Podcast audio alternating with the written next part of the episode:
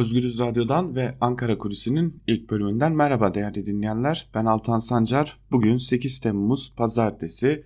Programımızın ilk bölümünde hem Ankara'da konuşulanları hem de programları aktaracağız. Ve tabii ki ikinci bölümde ise gazete manşetlerini ve günün öne çıkan yorumlarını sizlerle paylaşacağımız Ankara Kulisi programı başlıyor. Ankara'da neler konuşuluyor? Peki önce onlara göz atalım hemen ardından da daha ayrıntılı olarak anlatacağımız, daha ayrıntılı işleyebileceğimiz ikinci bölüme geç, geçelim. Tabii bugünün önemli gündem maddelerinden biri Merkez Bankası Başkanı'nın görevden alınması ve Cumhurbaşkanı Erdoğan'ın açıklamaları tabii ve tabii ki bir de piyasaların buna tepkisi olacak. Cumhurbaşkanı Erdoğan ile artık Merkez Bankası'nın eski başkanı olarak anabileceğimiz Murat Çetinkaya arasındaki fikir ayrılıkları aslında biliniyordu. Cumhurbaşkanı Erdoğan sık sık faizlerin indirilmesi gerektiğini dile getiriyordu uzun zamandır ancak Çetinkaya koşulların uygunlaşmadığını düşünüyordu ve Çetinkaya beklenmedik bir anda görevden alındı yerine Uysal atandı. Erdoğan görevden alma sebebi olarak faizi gösterdi. Kendisine ekonomi toplantılarında defalarca faizi indirmesi gerektiğini söyledik. Faiz düşerse enflasyon düşer dedik. Gerekeni yapmadı. Aynı kulvarda değildi şeklinde bir açıklama yapmış durumda Cumhurbaşkanı Erdoğan. Murat Çetinkaya'nın görevden alınması ile ilgili Tabii ki buna piyasalar olumsuz bir tepki verdiler. Yaklaşık 40 kuruşluk bir artıştan söz edebiliriz dolarda. Yine ciddi bir artış söz konusu. %2.39'luk bir artış söz konusu Euro'da. Tabii henüz Türkiye piyasaları açılmadı. Henüz Asya piyasaları açılmış durumda ve dolar ile euronun tepkisi oldukça sert oldu. Tabii bu önemli bir nokta. Zira tam Türkiye'de toparlanma noktasında iddialar gündeme gelmeye başlamışken Böylesi bir hamlenin gelmesi ve hala Türkiye'de kuvvetler ayrılığının olmadığının bir kanıtı olarak bunun da ortaya çıkması nedeniyle yeniden Türkiye'ye adım adım geldiği düşünülen yabancı yatırımcıların sermayenin de bir büyük bir hızda Türkiye'den yeniden çekilme sürecinin başlamasına neden olabileceği belirtiliyor. Cumhurbaşkanı Erdoğan'ın bu hamlesinin. Bu hamlenin bir de S-400'lerin artık teslimatı yaklaşmışken yapılmış olması ekonomi üzerinde S-400'lerin ve belki de gelecek olan Amerikan yaptırımlarının üzerine bir de Merkez Bankası Başkanı'nın görevden alınmasının ağırlığının eklenmesi ekonomi açısından ciddi bir endişe kaynağı olmaya devam ediyor. Yani tam da Türkiye S-400'lerin teslimatı ve ABD ile olan ilişkilerin ekonomiye etkisini konuşacak haftaya girmişken tam da bu hafta içerisinde bir de Merkez Bankası Başkanı'nın görevden almasını alınmasını konuşuyor olduk. Şimdi önümüzdeki hafta ayın 15'inde bir toplantı olacak Merkez Bankası'nda ve bu Merkez Bankası'ndaki toplantıda faiz indirimi gündemi ele alınacak. Tüm ekonomi dünyası aslında bir yerde ayın 15'inde faiz indirimi olup olmayacağını bekliyor artık ancak bu faiz indirimi artık kaçınılmaz görünüyor. Cumhurbaşkanı Erdoğan aslında Haziran 15'te gerçekleştirilen toplantıda bir faiz indirimi bekliyordu. Bu faiz indirimi gerçekleşmedi. Temmuz 15'te gerçekleştirecek bu toplantıda artık faiz indiriminin gelmesine kesin gözüyle bakılıyor. Tabi bir de S-400'lerin Türkiye'de oluşu söz konusu. Tüm bunlar Türkiye ekonomisini nasıl etkileyecek göreceğiz. Ve tabi Cumhurbaşkanı Erdoğan'ın bu hamlesi bir de başkanlık sisteminin tartışmaya açıldığı dönemde geldi. Bu da önemliydi zira tek adamlığın her geçen gün yerleştiği ve kuvvetler ayrılığının ortadan kaldığı eleştirilerine maruz kalan başkanlık sistemi içerisinde Cumhurbaşkanı Erdoğan'ın böylesi bir hamle gerçekleştirmesi muhalefet tarafından da tartışmaların büyütülmesine yol açacak. Salı günü grup toplantılarında da bu tartışmaları gözlemleme şansımız olacak elbette ki. Cumhurbaşkanı Erdoğan'ın hamlesinin her ne kadar küçük bir hamle olarak görülse de bir kurum başkanını görevden alma hamlesi olarak görülse de sonuçlarının hem Türkiye açısından hem ekonomi açısından hem AKP'nin içerisi açısından belki anayasa açısından çok önemli etkileri olacağı görülüyor. Aynı zamanda Cumhurbaşkanı Erdoğan'ın partisi AKP içerisinde bir muhalefet hareketliliği var. Abdullah Gül ve Ali Babacan'ın ayrı bir parti, Ahmet Davutoğlu'nun ayrı bir parti kurduğu söyleniyor. Her ne kadar Ahmet Davutoğlu ekibine Abdullah Gül ve Ali Babacan tarafından Cumhurbaşkanı Erdoğan tarafından görevlendirilmiş ve muhalefetin etkisini azaltma görevi verilmiş bir isim olarak bakıldığı yönünde spekülasyon olarak da adlandırabileceğimiz kulisler yer alsa da şu an itibariyle AKP içerisi oldukça hareketli görünüyor. Ali Babacan'ın öne çıkmasının nedenlerinden biri elbette ki ekonomideki duruşuydu. Ekonomi üzerindeki varlığıydı. Ve Ali Babacan'ın ekonominin başında durduğu dönemlerin Türkiye'de ekonomik açıdan kısmen de olsa refah zamanlarının, ferah zamanların yaşandığı dönemdi. Cumhurbaşkanı Erdoğan'ın bu hamlesinin de muhalefetin elini güçlendirecek, muhalefete karşı duranların da duruşlarını sorgulamasına neden olabilecek bir hamle olarak da değerlendiriliyor kulislerde. Öyle ki Ali Babacan'ın bu tarz durumlarda nasıl davranacağı, Abdullah Gül'ün nasıl davrandığı, Cumhurbaşkanı Erdoğan'ın özellikle başkanlık değişiminin, başkanlık sisteminin gelmesinden sonra nasıl davrandığı noktasında AKP içerisinde ekonomi konusunda bir tartışmanın başladığını da söylemek mümkün. Tabi kulislerde farklı hareketlilikler de var. Bir çözüm süreci noktasında bir takım söylentiler var. Evet bir takım çözüm süreci hamlelerinin gelmesi bekleniyor AKP'den ancak bu hamlenin HDP ya da herhangi bir Kürt hareketiyle değil hiç beklenmeyen çeşitli muhafazakar örgütlerle çeşitli hamleler yapılması bekleniyor. Buna yönelik olarak da çeşitli toplantıların gerçekleştirildiği, çeşitli projelerin hazırlandığı yol haritasının çıkarılmaya başlandığı söyleniyor. Şöyle özetlemek mümkün ki önümüzdeki günlerde çeşitli muhafazakar yapıların Kürtler içerisindeki çeşitli muhafazakar yapıların muhatap alındığını ilan eden bir çeşit süreç başlama ihtimali her geçen gün ağırlık kazanıyor. Bu sürecin yürütüleri belirlen yürütücüleri belirlenmiş durumda ve bu sürecin yürütücüleri üzerinden kimlerle iletişim kurulacağı ve kimler üzerinden yürütüleceği de belirlenmiş durumda. Bu süreç nasıl olacak? Bu sürecin karşılığı neler olacak? Bu sürecin muhatapları kimler konusunda ise hala tam yanıt alamasak da çeşitli muhafazakar yapıların ve örgütlerin bu süreç içerisinde yer alacağı sıklıkla dile getiriliyor. Türkiye önümüzdeki günlerde bir de böylesi bir konuyu ağırlıkla tartışmaya başlayacak. Bunun da izlenimini edindik diyebiliriz Ankara kulislerinden. Ve son olarak Ankara kulisinin ilk bölümünü kapatmadan hatırlatalım. Bugün gözler bir yandan da Yunanistan'da olacak. Yunanistan'da er, erken genel seçimi Miçotakis kazandı ve böylelikle sağ, sağcı diyebileceğimiz merkez sağda yer alan Yeni Demokrasi Partisi artık tek başına iktidar. Yunanistan'da Siriza lideri Çipras 2015'ten sonra iktidarı devrettiği ilk seçimle karşı karşıya. İlerleyen günlerde Yunanistan ile ilişkiler yeni hükümet ile nasıl olacak? Bu Doğu Akdeniz'deki krizi nasıl etkileyecek? Bu da yakından takip edilecek bir diğer gelişme olacak. Miçotakis Cumhurbaşkanı Erdoğan tarafından tebrik edildi ilk olarak ve Türkiye ile ilişkileri geliştireceğini aktardı belirtiyor Cumhurbaşkanı Erdoğan'a. İlerleyen günlerde Doğu Akdeniz için önemli bir konu olacak bu da. Ankara içerisinde takip edilen önemli gündem maddelerinden biri de bu olacak gibi duruyor diyelim. Ve Ankara Kulisi'nin ilk bölümünü burada kapatalım. Tabi programımızın ikinci bölümünde Ankara'ya dair kulisleri ve Ankara'da konuşulanları, programları, liderlerin programlarını sizlere aktarmaya devam edeceğiz diyelim. İlk bölümü bitirelim, kısa bir ara verelim. Hemen ardından ikinci bölümde gazete manşetleri ve günün öne çıkan yorumlarıyla sizlerle olacağız. Özgürüz Radyo'dan ayrılmayın. Ankara Kulisi'nin ikinci bölümünden tekrar merhaba sevgili dinleyenler. Programımızın ikinci bölümünde sizlere gazete manşetlerini ve günün öne çıkan yorumlarını aktaracağız. Her zaman olduğu gibi havuz medyasının dışında kalan alternatif medya ile başlayacağız. İlk gazetemiz Cumhuriyet gazetesi. Cumhuriyet Redçi Ortaklar manşetiyle çıkmış bugün. Manşetin ayrıntılarında ise şu cümlelere yer veriliyor.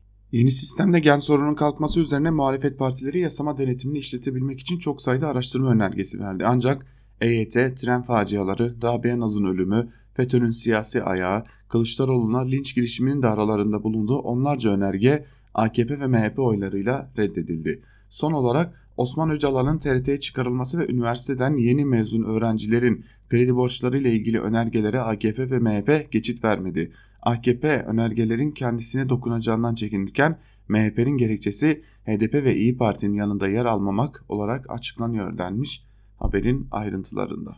Bugün Çorlu tren katliamının birinci yıl dönümü bir yıl geçti. Geçtiğimiz günlerde geçtiğimiz hafta bir yargılama oldu.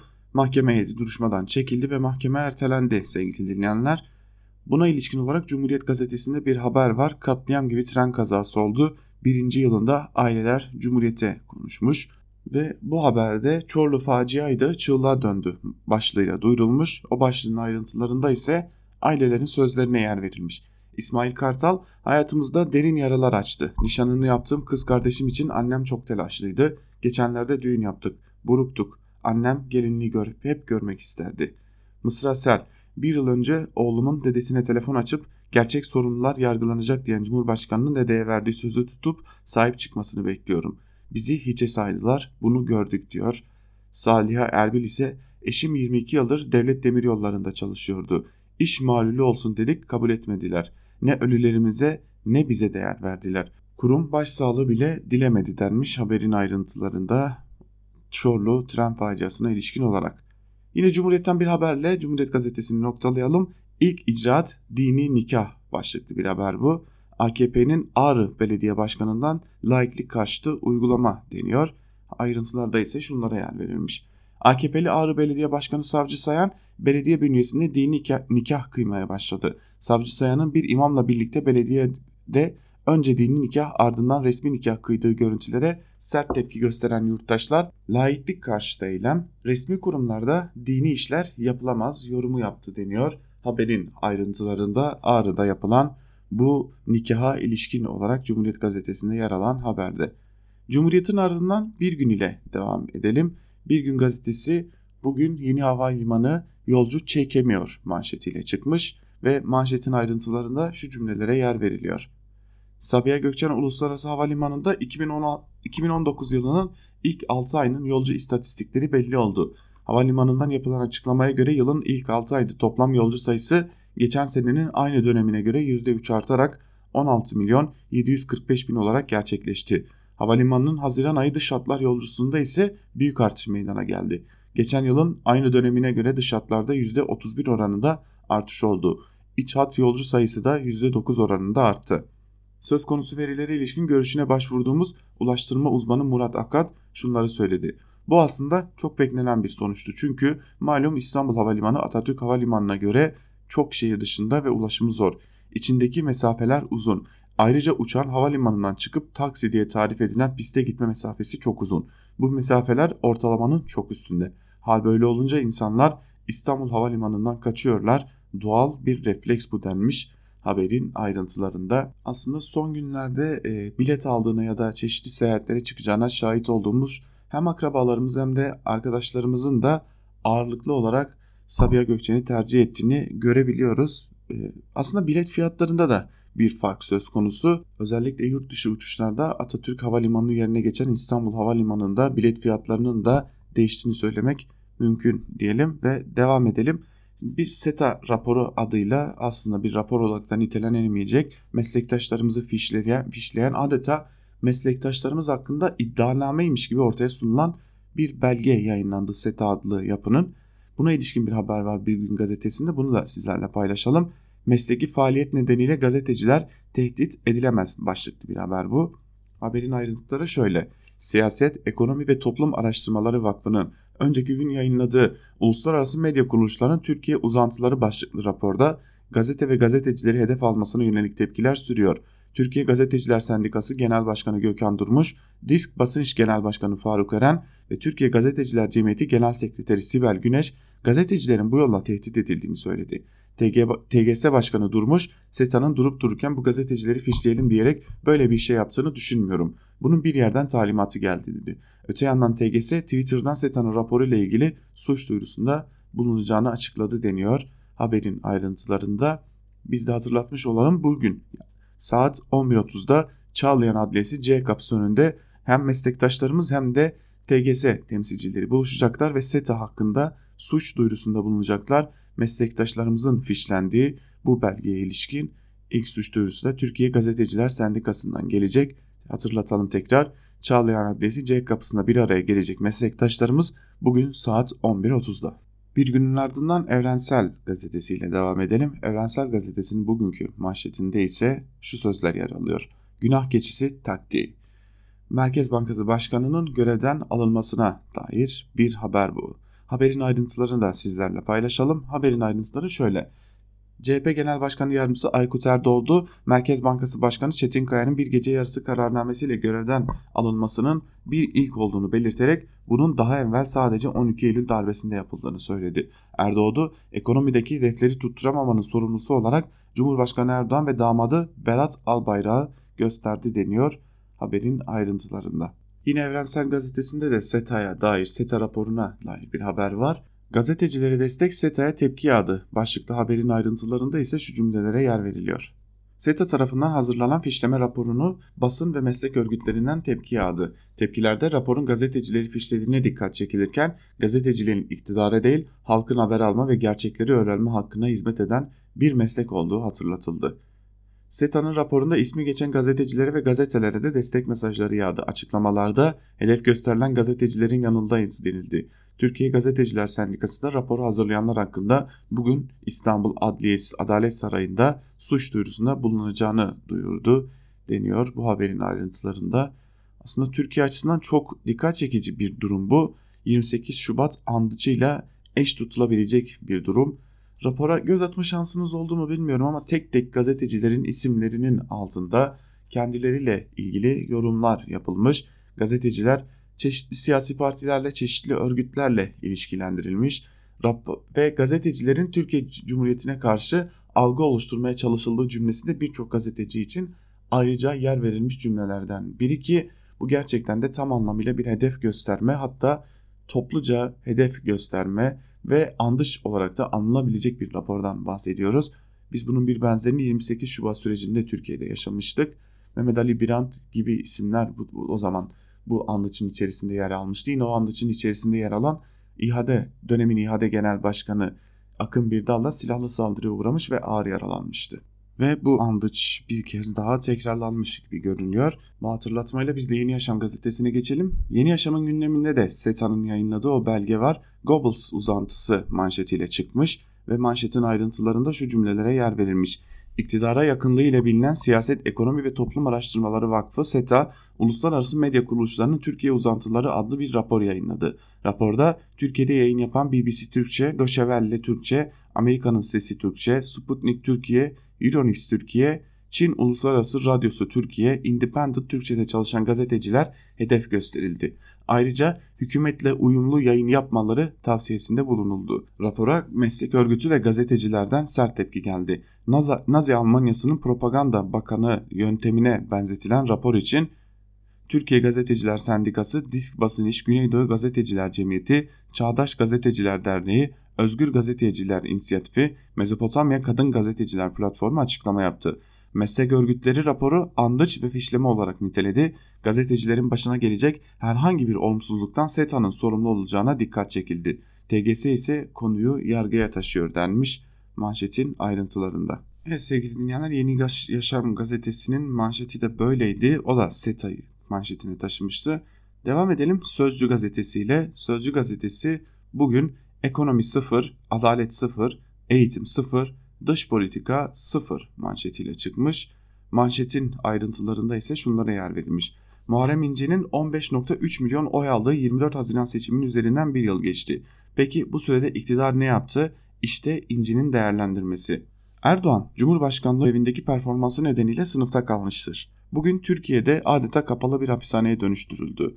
İnsanımızın hukuk sistemimize güveni kalmadı, adalet sıfır. %9 civarındaki işsizlik %14.7'lere ulaştı. Enflasyon canavarı hortladı. Milli gelir 10 bin dolardan 8 bin dolara geriledi. Ekonomi sıfır. Eğitimde dipteyiz sıfır. Son olarak bir sıfırda dış politikaya demiş Muharrem İnce ve bu haberi Sözcü gazetesi birinci sayfasından manşetten duyurmuş. Karar gazetesine geçelim. Karar gazetesi bugün bu sorun böyle çözülmez manşetiyle çıkmış. Manşetin ayrıntıları ise şu cümlelere yer veriliyor mültecilerin rehabilitasyonu ve toplumsal hayata entegrasyonu için bütün çağrılara rağmen gerekli adım atılmayınca çözüm emniyetten geldi. İstanbul Emniyeti tüm birimlerine gönderdiği talimatta suçun niteliğine bakılmaksızın kamu düzen ve güvenliği ile toplumun huzur ve sükutunu bozucu olaylara karışanların ilk göç idaresi müdürlüğüne teslim edilmelerini istedi. Türkiye 8 yılda süren kanlı Suriye iç savaşından kaçan 4 milyona yakın mülteciye ev sahipliği yapıyor. Bu kadar ağır bir yük 50 yıllık bürokratik oluşumlarla karşılanmaya çalışılınca kriz daha da derinleşti. Mültecilerin topluma entegrasyonu ve yeni hayatlarına alışmaları için rehabilitasyon programları da yetersiz kalınca sorunlar çığ gibi büyüdü. Sivil bürokrasisinin çözümde yetersizliği güvenlik bürokrasisinin kendi formüllerini aramasına neden oldu. İstanbul Emniyeti tüm birimlere gönderdiği talimatta suçun niteliğine bakılmaksızın kimlik sahibi olsa dahi kamu düzeniyle toplumun huzur ve sükununu bozucu olaylara karışanların İl Göç İdaresi Müdürlüğü'ne teslim edilmelerini istedi. Uzmanlar ise uygulamaların ortaya çıkaracağı sonuçlardan endişeli denmiş mültecilere ilişkin çıkan manşetinin ayrıntılarında Karar Gazetesi. Karar Gazetesi'nin ardından biraz da yandaş medyaya göz atalım. Yandaş medyanın gündeminde neler var onları sizlerle paylaşalım. Milliyete bakalım ilk olarak. Milliyet gazetesi Çin'e özel strateji manşetiyle çıkmış. Manşetin ayrıntılarında şunlara yer veriliyor. İhracat seferberliğini milliyete anlatan Ticaret Bakanı Ruhsar Pekcan, pazarlarımızı genişletmemiz gerekiyor. Çin için özel planlarımız var dedi. Türkiye genelinde ihracat destek ofislerini artırdıklarını vurgulayan Ticaret Bakanı Pekcan, il il dolaşıp ihracatçı olmayanı nasıl ihracatçı yaparız onu araştırıyoruz. İhracat yapılan ürünlerin artırılması için çalışıyoruz. Pazarlarımızı genişletmemiz, ihraç ettiğimiz ürünlerin portföyünü artırmamız gerekiyor dedi. Çin ve Japonya ziyaretlerinin başarılı geçtiğini belirten Pekcan şöyle devam etti. Çin için özel stratejik planımız var. Ticaretin dengelenmesi ve Cumhurbaşkanlığımızın hedef gösterdiği 50 milyar dolara ulaşması yönünde destek vereceklerini söylediler. Yani bizim taraftan da bu taraftan da hükümet desteği de olduğu zaman arkası gelecek deniyor Milliyet gazetesinin Çin'e özel strateji manşetinin ayrıntılarında. Milliyet'in ardından Hürriyet gazetesine geçelim. Hürriyet gazetesi orada uçan Türk siyasi mı manşetiyle çıkmış ve manşetin ayrıntılarında şu cümlelere yer veriliyor. Sondaj gerilimin yaşandığı Doğu Akdeniz ve Kıbrıs semalarında devreye uçuşu yapan TSK'ya ait silahlı insansız hava araçları gündem yarattı. Dalaman'dan havalanan SİHA son olarak Kıbrıs semalarında görüldüğünde İsrail'den Yunanistan ve Kanada'ya birçok ülkeden profesyoneller sosyal medyada paylaşımlar yaptı. İsrail Hartz gazetesinin bir editörü şaşkınlığını ifade edercesine saatlerdir orada uçan Türk siyasi sorusunu sordu. Üstün keşif özelliği bulunan TB2 tipi Bayraktar SİHA farklı harp başlıkları taşıyabiliyor. Deniz Kuvvetleri envanterinde bulunan 10 adet Bayraktar TB2 SİHA Ege ve Akdeniz'de sürekli uçuyor. TCB 808 kodlu SİHA'da Doğu Akdeniz'de ve Türkiye'nin Fatih gemisiyle arama yaptığı ekonomik bölge üzerinde gözetleme yapıyordu deniyor haberin ayrıntılarında değerli dinleyenler. Hürriyetten bir haber var onu da sizlerle paylaşalım. Katsa yaptırımı devleti etkilemez başlıklı bir haber. Cumhurbaşkanlığı Güvenlik ve Dış Politika Kurulu üyesi Profesör Doktor Çağrı Erhan ABD'nin S-400 alımına tepkisini değerlendirdi. Sözünü ettikleri katsa yaptırımı 12 madde. En az 5'ini uygulayacak ABD Başkanı.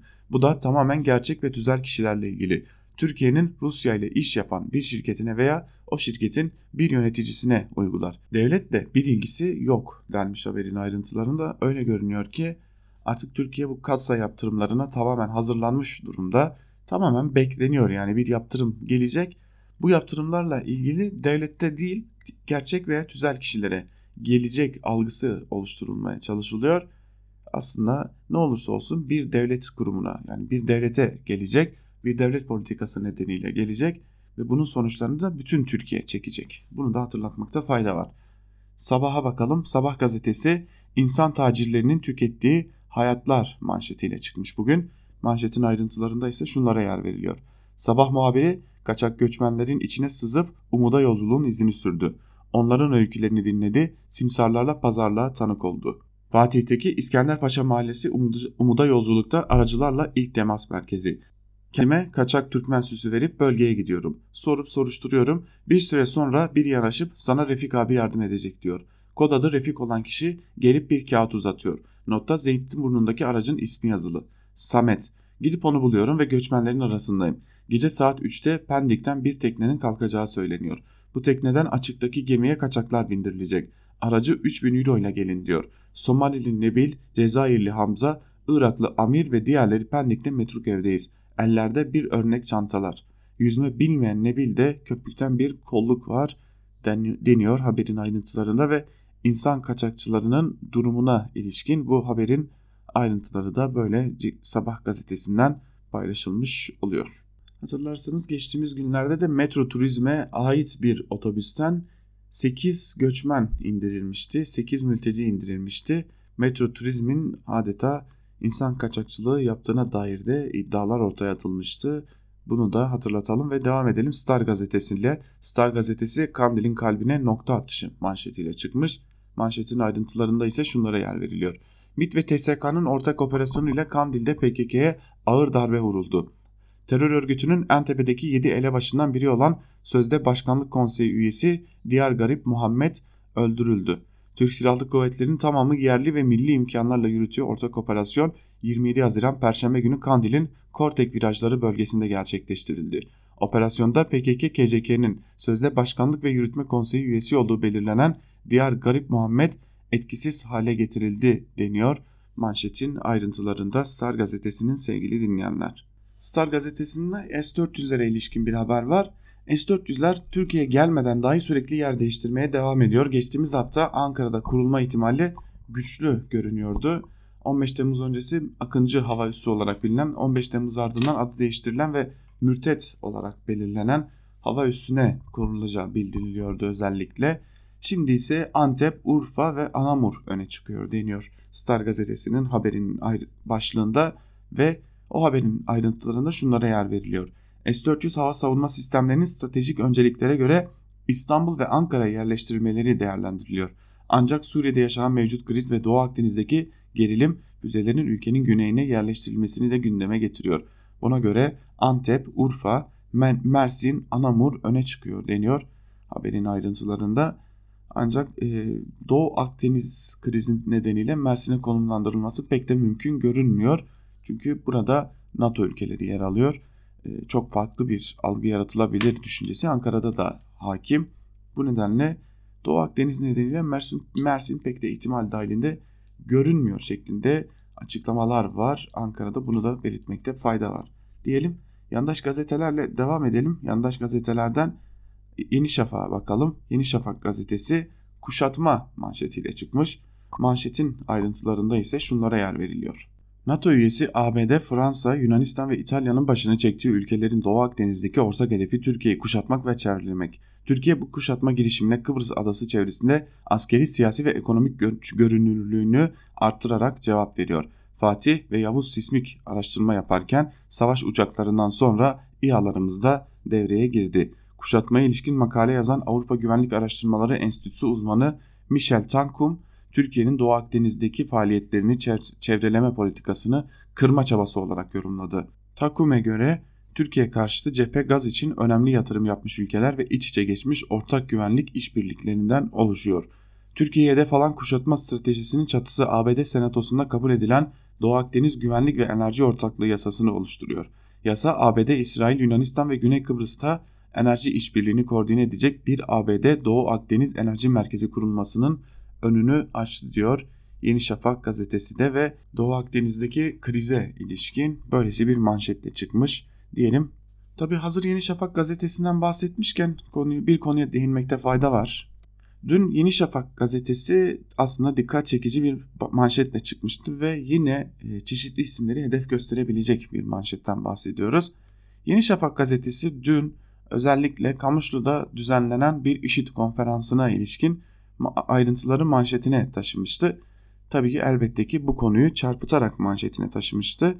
Bu konuya ilişkin özellikle şunu söylemekte fayda var. Eş genel yayın yönetmenimiz Can Dündar'ın da gittiği, Kamışlı'da bulunduğu ve bu konferansa katıldığı iddia ediliyordu. Yine Cengiz Çandar gibi isimlerin İhsan Eli Açık gibi bir ismin de orada olduğu belirtiliyordu. Ancak her, her üç isimde eş genel yayın yönetmenimiz Can Dündar, İhsan Eli Açık ve Cengiz Çandar da Kamışlı'da IŞİD konferansında bulunmadıklarını kamuoyuna defalarca sosyal medya hesaplarından ilan etmelerine rağmen yandaş medya buna devam etti. Evet e, konferansa çeşitli gazeteciler, çeşitli siyasetçiler, çeşitli sivil toplum örgütlerinin önde gelen isimleri katıldı. İtalya eski başbakanı dahi telekonferansla bağlandı toplantıya ancak Yeni Şafak adeta seçmece bir hedef gösteri, gösterilebilecek isimler seçmişti ve bunlar arasında eş genel yayın yönetmenimiz Can Dündar da bulunuyordu. Can Dündar'a ilişkinde bu manşetin doğruyu yansıtmadığını biz de gazete manşetlerini aktarırken sizlerle bir kez daha aktarmış olalım ve Akit ile devam edelim. Akit'in bugünkü manşetinde ABD'den PKK'ye yine 200 sır silah sözleri yer alıyor ve o manşetin ayrıntılarında şunlara yer veriliyor. Stratejik ortak denilen Amerika PKK'yı beslemeye devam ediyor. TSK karşısında her gün kaybeden, kan kaybeden terör örgütü PKK'nin Suriye uzantısı YPG'ye ABD'nin 200 tırlık yeni bir parti silah yardımı yaptığı ortaya çıktı. PKK'yi terör örgütü olarak kabul ettiğini duyurmasının ardından YPG'ye yeni bir silah konvoyunun gönderilmesi ABD'nin sözüne asla güvenilmeyeceğini bir kez daha ortaya koydu. Trump'ın sözlerine rağmen daha önce de terör örgütü PKK'ye 22 bin tır ve 5 uçak dolusu silah ve mühimmat verilmişti. Amerika'nın PKK-YPG'ye verdiği silahların 60 bin kişilik bir orduyu donatacak sayıda olduğu belirtilmişti. AKP Gaziantep Milletvekili Ali Şahin son dönemlerde ABD Suriye meselesiyle Türkiye ilişkilerinde güvenilir bir sürecin olmadığını görüyoruz. ABD'nin bugün yaptığı açıklama yarın başka bir şekilde bürünebiliyor. Trump başka, Pentagon başka açıklama yapıyor. Karar alma mekanizmaları birbiriyle uyum içinde değil. Türkiye'nin ABD'nin içinde bulunduğu durumu göz önüne alarak adım atması gerekiyor dedi şeklinde de manşetin ayrıntıları verilmiş. Şimdi Akit gazetesinin gelenekselleşen kadın düşmanlığı ve İstanbul Sözleşmesi düşmanlığı haberi yer alıyor yine birinci sayfasında. Bunu da sizlerle paylaşalım. İstanbul Sözleşmesi aile düşmanı başlıklı bir haber bu ve haberin ayrıntılarında şunlara yer veriliyor. İstanbul Sözleşmesi ailesiz toplumun hukuki altyapısı diyen toplum gönüllüsü yazar Ahmet Hakan Çakıcı. Sözleşmede aile kelimesi bile geçmiyor. Partnerler kelimesi kullanılıyor. Bu partnerin tanımı da yapılmıyor. Bu eşcinsel biri de olabilir şeklinde konuştu diye de bu haberin ayrıntıları veriliyor ve İstanbul Sözleşmesi düşmanlığı devam ediyor Akit'te. Akit'ten bu haberiyle birlikte gazete manşetlerini burada noktalayalım değerli dinleyenler ve şimdi de günün öne çıkan bazı köşe yazılarını sizlerle paylaşalım. Köşe yazılarına Cumhuriyet ile başlayalım. Cumhuriyet gazetesinden Barış Terkoğlu'nun saraydaki SETA lobisini ne zaman konuşacağız başlıklı yazısının bir bölümünü sizlerle paylaşalım. Elbette her düşüncenin politika öğreten bir kuruluşu olabilir. Ancak Türkiye'de garip bir şey oldu. Bir dönemin pıtrak gibi çoğalan düşünce kuruluşları birer birer saha dışına itildi. Asam örneğinde olduğu gibi ardındaki sermayenin el çektirilmesi ya da TUSAM gibi destekleyen kuruluşun Ergenekon kumpasına dahil edilmesi sayesinde haritadan silindi. Tam da bu süreçte SETA ortaya çıktı. AKP'nin entelektüel liderliğine soyunan oluşum bir düşünce kuruluşundan fazlasıydı. AKP içinde bile rahatsızlık yaratan bir durumdan devletin içinde aşağı yukarı herkesin farkında olduğu bir tespitten söz ediyorum. Cumhurbaşkanlığı sarayından üniversitelere, devletin kritik kurumlarından başta sabah olmak üzere medyaya uzanan garip bir SETA ağı var. Hatice Karahan'ın Cumhurbaşkanlığının ekonomiden sorumlu danışmanı olduğunu okuyorsunuz. Özgeçmişine bakınca SETA'da ekonomi araştırmaları yaptığını görüyorsunuz. 15 Temmuz gecesi saat 22.10'da kendisini arayan gazeteci Hande Fırat'a neler olduğundan haberim yok diyen MİT basın müşaviri Nuh Yılmaz'a bakıyorsunuz.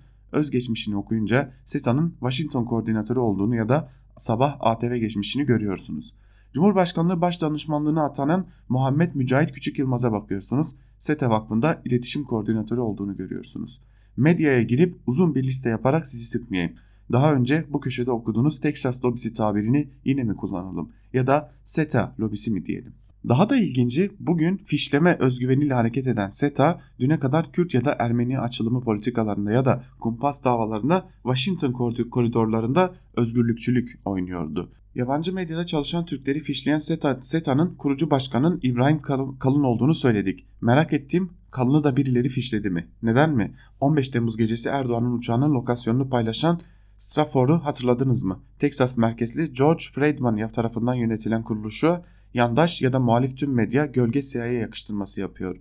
Zira kuruluş güvenliğin özelleştirildiği dünyada ücreti karşılığında istihbarat hizmeti veriyor. Mahrem kitabı, kitabımızda var. Wikileaks Stratfor'un arşivini yayınladı da Türkiye'deki kaynakları öğrendik. Meğer Stratfor'un Türkiye'deki istihbarat kaynaklarından biri SETA kurucusu Başkanı İbrahim Kalınmış. 31 Mayıs 2010'da Friedman eşiyle istihbarat toplama için Türkiye'ye geldiğinde altlarında araba ve şoför ayarlayan bile kalın.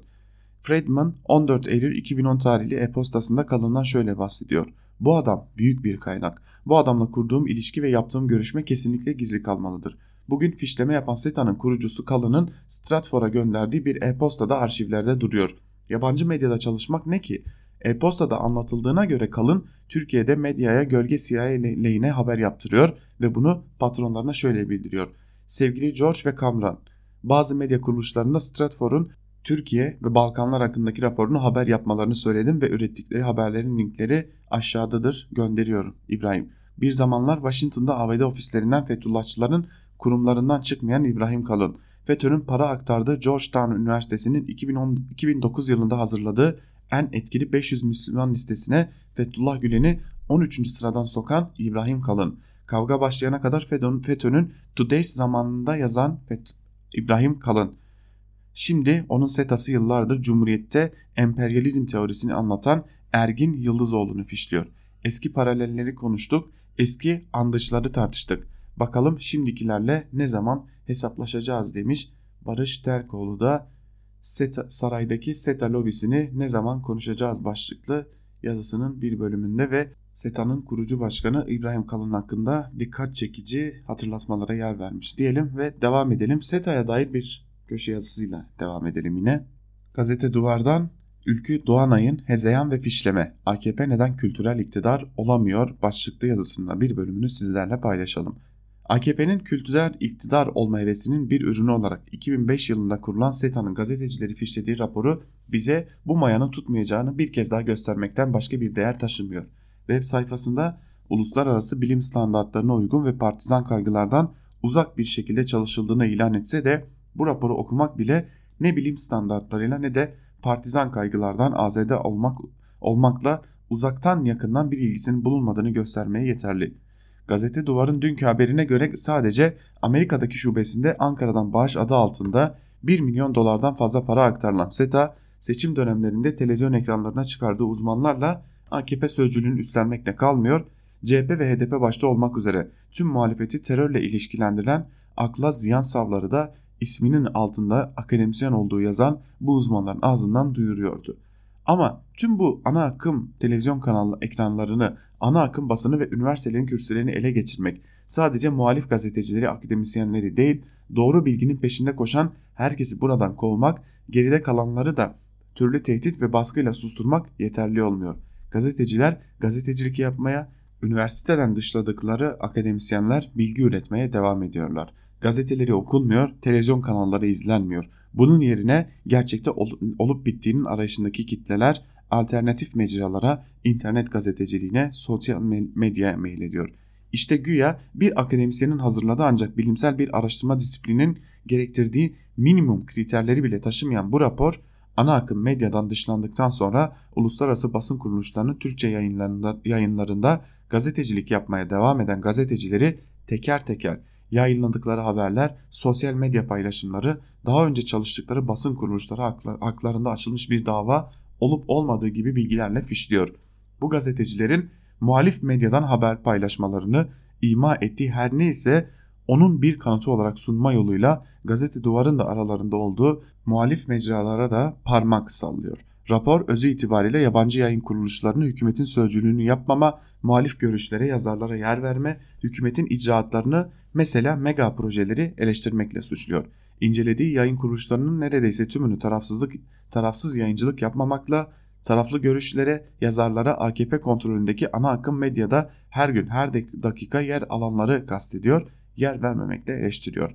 Gazetecilerin suçları da oldukça büyük. Örneğin Nevşin Mengü her iki tarafı da kinayeli bir dille yermiş. Mahfi Eğilmez ekonomi, ekonomiyle ilgili yazdıklarında genellikle olumsuz bir durum özeti sunmuş. Burcu Karakaş Türkiye'de kadınlara yönelik devlet baskısının olduğunu iddia eden paylaşımlarda bulunmuş. Banu Güven Türkiye'de basın özgürlüğü ve insan hakları konusunda zafiyet olduğunu iddia eden paylaşımlarda bulunmuş. Hezeyan son günlerde AKP'nin ve onun think tanklerinin topluma vaat ettiği siyasetin ard alanını açıklamak için başvurulabilecek kilit bir kavram. Her şeyin ardında gizli bir sebep, komplo, düşmanlık aramanın, işleri gazetecilik olan insanları gazetecilik yapmakla suçlamanın absürtlüğünü göremiyorlar. Ana akım medyayı ele geçirip iktidar sözcülüğüyle göre görevlendirdiklerinde ellerinde gazetecilikle ilgisi olmayan niteliksiz ve tek sesli bir yığın kaldı akademisyen tasfiyeleri ve kendi kadrolarını üniversitelere yığma girişimi aynısını üniversitelerde de yapma yolunda önemli bir adımdı. Bunun üniversitelere verdiği zarar şimdiden gözle görünür bir hal aldı diyor Ülkü Doğanay'da yazısının bir bölümünde ve aslında bu durumun AKP'nin bir hezeyanı olduğunu dile getiriyor. Az önceki yazıda Barış Terkoğlu'nun bahsettiği Sabah gazetesinden Melih Altınok adlı köşe yazarı bir yazı yazmış buna ilişkin. Adeta soykırım başlıklı bir yazı onu da sizlerle paylaşalım. Dün Cumhuriyet Gazetesi gazetecilere bir fişleme manşetiyle çıktı. Gazete haberinde Siyaset, Ekonomi ve Toplum Araştırmaları Vakfı isimli kuruluşun Türkiye'deki yabancı basın kuruluşları ile ilgili hazırladığı bir raporu konu etmişti. Raporun tartışılan bölümlerini kaba hatlarıyla inceledim. İçinde Alman, Fransız, Suudi, Rus ve ABD sermayesiyle finanse edilen kimi internet sitelerinin politik tutumlarına dair tespitler var. Ancak bu kuruluşlarda çalışan gazetecilerle ilgili tamamen açık kaynaklara dayanan biyografilere yer veriliyor. Şu gazetede çalıştı, öne çıkan tartışılan haberleri, tespitleri şunlar vesaire. Sosyal medyada raporla ilgili başlayan tartışmanın ardından SETA'dan açıklamada gelmişti ve uluslararası medya kuruluşlarının Türkiye'deki faaliyetleri uzun süredir kamuoyunda tartışılıyordu. Tartışmanın odak noktası bu kuruluşların tek sesli bir yayın çizgisine sahip olduklarıydı. Buna karşın uluslararası medya kuruluşları ise çok sesli ve objektif bir yayıncılık yaptıklarını öne sürüyordu. Sözlerine yer verilmişti. Tüm dünyanın konu ettiği tartıştığı üzerinde STK'ların ve düşünce kuruluşlarının raporlar hazırladığı yabancı medya sermayesinin hareketliliği önemli bir mevzu. Hatta ABD, Rusya, Almanya, Fransa, Çin gibi pek çok egemen ülkede mevzu ulusal güvenlik çerçevesinde tartışılıyor. Melih Altınok bunları söyledikten sonra yazısının sonunda ise şunları söylüyor. Raporu Türkiye tarihe geçecek kara bir leke türünden manşetlerle karşılayan ve ne zaman soykırım diyeceklerini merak ettiğimiz BBC Türkçe ve türevlerine tavsiyem dönüp de aynaya arşivlerine bakmaları demiş Melih Altınok. Şimdi yazısında dikkat çeken bölüm şu aslında yani bir ya kelimeler yığını aslında yazı ama şunu kaydediyor Melih Altınok yazısında açık kaynaklara dayanan biyografiler diyor. Ben raporun tamamını okudum. E, raporda birçok isim geçiyor. Şimdi raporda ismi geçenlerden biri gazeteci Fehim Taştekin ve özellikle Suriye konusunda çok önemli kitapları kaleme almış bir isim. Fehim Taştekin raporda şu şekilde geçiriliyor. PKK ile açık bir bağı olan HDP'yi destekleyen bu söylemleri kendisinin siyasi duruşunu ortaya koymaktadır. Tabi bu cümleyi okuyunca hangi açık kaynakta böylesi bir cümle yer alıyor da Fehim Taştekin hakkında hem HDP'li olduğu zaten HDP'nin bir de PKK'nin bir kolu olduğu gibi bir izlenim ortaya çıkıyor sorusu da akıllara geliyor. Gerçekten bu raporu savunmaya kalkmak, bu raporu neresinden tutarsanız tutun elinizde kalırın dışında tutmak gazeteciliğe yapılacak en büyük hakarettir. Tabi bir de başka bir gündem maddemiz var o da Merkez Bankası ve başkanının görevden alınması. Buna ilişkin de birkaç yazı paylaşalım sizlerle. İlk yazı Deniz Zeyrek'ten Sözcü gazetesinden Kovuldunuz Merkez başlıklı bir yazı bu. Elimde telefon ekrandaki Behzatçı tanıtımına bakıyordum. Ekranın üst tarafında pop-up denilen bildirimlerden biri göründü. Sözcünün mobil uygulamasından gelmişti. Merkez Bankası Başkanı Murat Çetinkaya görevden alındı. Haberin bildirimiydi. O anda tanıtımını izlediğim Behzatçı'nın ünlü repliği seviyorum merkez çağrıştırmış olsa gerek içimden kovuldunuz merkez dedim. Merkez Bankası Başkanı Murat Çetinkaya ile hükümet arasında görüş ayrılığı olduğunu biliyordum ama görevden alma aşamasına geldiğini fark etmemiştim. Anladığım kadarıyla Çetinkaya son bir ayda yoğun bir şekilde enflasyon düşme eğiliminde, döviz kuru düşüşte, faizleri indirin ya da istifa edin gibi bir taleple karşılaşmış. Buna karşı ne faizi indirmiş ne istifa etmiş. Haliyle de görevden alınmış. Cumhurbaşkanı Recep Tayyip Erdoğan Marmara Bölgesi milletvekilleriyle buluşmasında konuyla ilgili milletvekillerinden hiçbir soru gelmediği halde sözü Çetinkaya'nın görevden alınmasına getirmiş. Toplantıya katılanlardan öğrendiğim kadarıyla önce Çetinkaya ile faizler konusunda başta olmak üzere ekonomi alanında farklı kulvarlarda olduklarını ifade edip faiz düşerse enflasyon da düşer dememize rağmen gerekeni yapmadı biz de gerekeni yaptık mealinde konuşmuş. Merkez Bankası'nın bağımsızlığı 2001'deki ekonomik krizden sonra ekonomide yapılmış en önemli reformdu. Finans çevrelerinin uluslararası piyasaların ve yabancı yatırımcıların en çok önem verdiği reformların başında geliyordu. Durmuş Yılmaz, Erdem Başçı ve Murat Çetinkaya'nın aslında hep Erdoğan tarafından aynı kulvarda oldukları için seçilmişlerdi. Ancak ekonominin kuralları, rakamlar, istatistikler bu başkanlar ile Erdoğan hükümetlerinin kulvarını ayırmıştı hep. Çetinkaya'nın yerine gelen Murat Uysal mevcut verilere rağmen faizleri düşürür mü bilinmez ama Merkez Bankası'nın bağımsızlığını korumak ile hükümet ile aynı kulvarda kalmak arasında büyük bir çelişki yaşayacağı kesin demiş Sözcü gazetesinden Deniz Zeyrek'te yazısının bir bölümünde. Yine Karar gazetesinden İbrahim Kahveci'nin galiba dolar düşsün istermiyor başlıklı yazısının bir bölümünde sizlerle paylaşalım. İyi bir ekonomi yönetimi için sadece faizlerin belirleyici olmadığı, aslında diğer faktörlerin faizlerin de çok üzerinde etkili etkili sonuçlar verdiği görülebilir. Hatta 2004-2007 arasında maliye politikası bile çok sağlam duruş sergilemiş ve bütçede gayri safi yurt içi hasıla faiz dışı fazla hedefi büyük oranda tutturulmuştur. Bu oran bugün ne demektir biliyor musunuz? 3.800 trilyon lira olan gayri safi yurt içi hasılanın %6.5 oranında bütçe faiz dışı vermelidir. Bu tutar bugün bütçede faiz dışı fazlanın 250 milyar lira olması demektir. Oysa bütçe ilk 6 aylık hazine gerçekleşmelerine baktığımızda durum şu. Gelirler 417 milyar, giderler 497 milyar. Faiz dışı açık 30 milyar. Faiz dahil açık 77 milyar. Yani ortada bırakın faiz dışı fazlayı bütçe darmadağın şekilde bir açık vermektedir. Hatta, hatta bu bütçede Merkez Bankası'ndan ekstra 26 milyar lira gelir aldığımızı hatta imar barışı ve bedelli askerlikten de bir seferlik gelir aldığımızı unutmamamız gerekiyor. Ama giderler sürekli ve devam edecek şekilde ayarlanmıştır. Parayı kimden ve nasıl bulacağız? Belki de en önemli olan bu. 2018 yılı Ekim sonunda 1 trilyon 26 milyar lira olan TL mevduatları Haziran 2019 sonunda 1 trilyon 32 milyar lira oldu. Aradan geçen 9 ayda TL mevduatları işleyen faiz kadar bile artmadı. 2018 yılında tahvil faizleri bile %22.8 ortalamaya gerilerken TL mevduatları sadece %10.4 artış gösterebildi. Bu şu anlama geliyor. Mevcut TL faizleri bile düşen enflasyona rağmen hala liraya olan cazibeyi arttıramıyor. Faizlerin yüksek olduğunu iddia ettiğimiz bu dönemde de vatandaş parasını dövizde değerlendirmeyi tercih ediyor.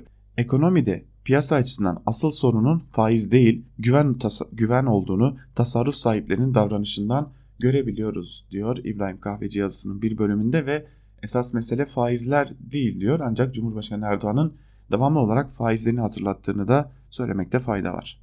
Şimdi ekonomiden bahsetmişken ekonomiye dair ve ekonominin başındaki isme dair bir köşe yazısıyla devam edelim. Erdoğan'ın yeni dönem stratejisi başlıklı Hürriyet gazetesinden Abdülkadir Selvi'nin yazısının bir bölümünü sizlerle paylaşalım.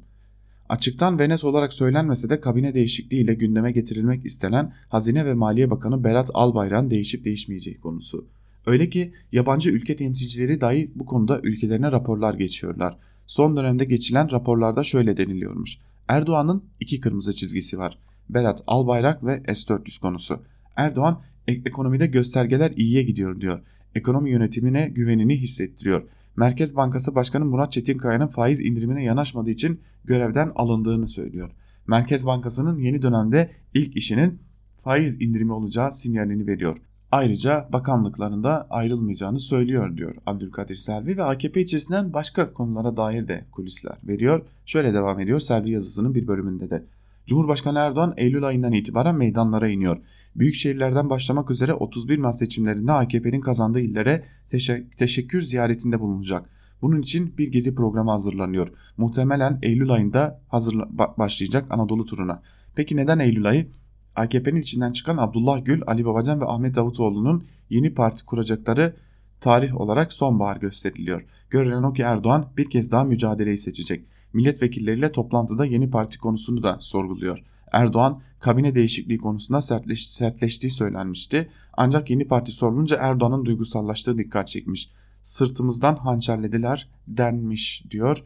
Cumhurbaşkanı Erdoğan'ın yeni parti içerisinde içinde sırtımızdan hançerlendik değerlendirmesini yaptığını belirtiyor. Sevgili dinleyenler Abdülkadir Selvi de Hürriyet gazetesinde kaleme aldığı yazısında. Bu sabah da bahsetmiştik Ankara Kulisi programında yeni bir çözüm süreci söylentileri var. Hatta buna dair hazırlıkların olduğuna dair çeşitli emareler de var. Bu süreç içerisinde yer alması için çeşitli gözlemler yaptığı belirtilen birkaç isim de var. Elbette ki bunları şu anda paylaşmak belki de spekülasyona gidecektir ama bu konuya ilişkin İrfan Aktan gazete duvardan yeni bir çözüm süreci başlıyormuş başlıklı bir yazı kalemi almış onu sizlerle paylaşalım. Yeni bir çözüm süreci başlıyormuş. Evet, kapalı kapılar ardında bir takım hesapların yapıldığına dair işaretler dışında yine hiçbir şeffaflık olmadığı için ancak muş diyebiliyoruz. Fısıltılar Abdullah Öcalan üzerindeki tecritin kaldırılmasıyla başladı tabi. Kimine göre devletin Öcalan üzerindeki tecriti kaldırması ve Kürt hareketi mensuplarının açlık grevine son vermesi bir işaret. Kimine göre Erdoğan'ın 23 Haziran öncesinde açıkladığı ama Türkiye Büyük Millet Meclisi'nin haftaya tatile girmesiyle görüşmelerinin Ekim ayına kalması muhtemel yargı reformu paketi önemli bir sinyal. kimine göre Cemil Bay'ın çözüm sürecinin başlaması gerektiğine dair yazısının The Washington Post gazetesinde yayınlanması boşuna değil. Kimine göre AKP'nin kendi içindeki ayrışmayı durdurması, önündeki tıkanıklığı aşması, MHP'nin kıskacından kurtulması için yeni bir süreç kaçınılmaz. Kimi de daha daha da ileri giderek sürecin çoktan başladığını, Eylül ayında silahların bırakılma aşamasına bile geçileceğini öne sürüyor. Bazıları ise yeni anayasa tartışmasının giderek gündem haline geleceği ve yola oradan başlanacağı görüşünde. Gel gelelim ki başta HDP'liler olmak üzere görüştüğümüz siyasetçiler, Kürt hareketinin mensupları, araştırmacılar böylesi bir süreçten haberdar olmadıklarını söylüyorlar. İktidar cephesi de defaatle böylesi bir sürecin başlamadığını ve başlamayacağını ilan ediyor.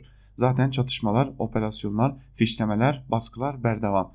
Öcalan'ın bu süreçte avukatları aracılığıyla paylaştığı mesajların içeriği çeşitli görüşmeler yapıldığına dair bir izlenim yaratsa da bu görüşmelerin sistematik olup olmadığına, kimlerle yapıldığına, mahiyetinin ne olduğuna dair kamuoyunun hiçbir şekilde bilgilendirilmemesi bile işin bir kez daha iktidarın küçük hesapları doğrultusunda en naif tabirle hileli, hileli kurgulandığı fikrini güçlendiriyor demiş İrfan Aktan da yazısının bir bölümünde. Yani biz tekrarlayalım bir muhafazakar çözüm sürecinin başlayacağını aslında hem HDP hem Kürt hareketi ve diğer bileşenlerin dışarıda kalacağı başka bir nokta üzerinden yürütülecek bir çözüm sürecinden bahsediliyor. Buna ilişkin çalışmaların yapıldığı, Avrupa'da çeşitli temasların yapıldığı, Avrupa'da çeşitli gözlemlerin yapıldığı ve bu sürecin böyle işletilebileceğine dair çeşitli söylemler sık sık dile getiriliyor Ankara kulislerinde. Ancak bunun işareti ne zaman verilecek ve bu ne zaman kamuoyuna paylaşılacak? Toplantılar devam eden bu toplantılar ne zaman gün yüzüne çıkacak? İlerleyen günlerde bunları da göreceğiz diyelim ve Ankara kulisini bu tartışmayla noktalayalım. Ankara kulisini noktalarken birkaç hatırlatmada bulunalım sizlere. Öncelikle Özgürüz Radyo'yu bulunduğunuz her yerde çok daha hızlı ve kolay dinleyebilmek için yapmanız gereken çok küçük bir işlem var. Ondan bahsedelim sizlere. Hem Google Play Store'da hem de App Store'da Özgürüz Radyo uygulamalarımız hazır. Android kullanıcısı iseniz Google Play Store'dan, Apple kullanıcısı iseniz App Store'dan uygulamalarımızı yalnızca 30 saniyenizi ayırarak indirebilir. Böylelikle Özgürüz Radyo'ya dilediğiniz her yerde çok daha hızlı ve kolay bir şekilde ulaşabilir. Programlarımızı, haberlerimizi daha kolay ve istediğiniz anda takip edebilirsiniz diyelim. Ve tabii ki bir de gün içerisinde neler var, Özgürüz Radyo'da neler var onları hatırlatalım sizlere. Bugün Coşkun Aral'ın Lezzet Avcısı programı yine Özgürüz Radyo'da olacak. 12 haber bültenimizin hemen ardından sizlerle buluşacak. Saat 14 bültenimizin hemen ardından ise Onur Öncü'nün hazırlayıp sunduğu Çağlayan Meydanı siz değerli dinleyicilerimizle olacak. Bugün saat 20'de ise Onur Öncü'nün hazırlayıp sunduğu ceza sahası sizlerle olacak ve arkadaşımız Onur Öncü günün sonunda saat 18'de haber bülteniyle karşınızda olacak ve günün gelişmelerini tekrarla size aktaracak diyelim. Ve hemen ardımızdan da eşkenel yayın yönetmenimiz Can Dündar'ın özgür yorumla sizlerle olacağını hatırlatalım. Biz şimdi mikrofonu Can Dündar'a bırakalım. Sizler Özgür Radyo'dan ayrılmayın.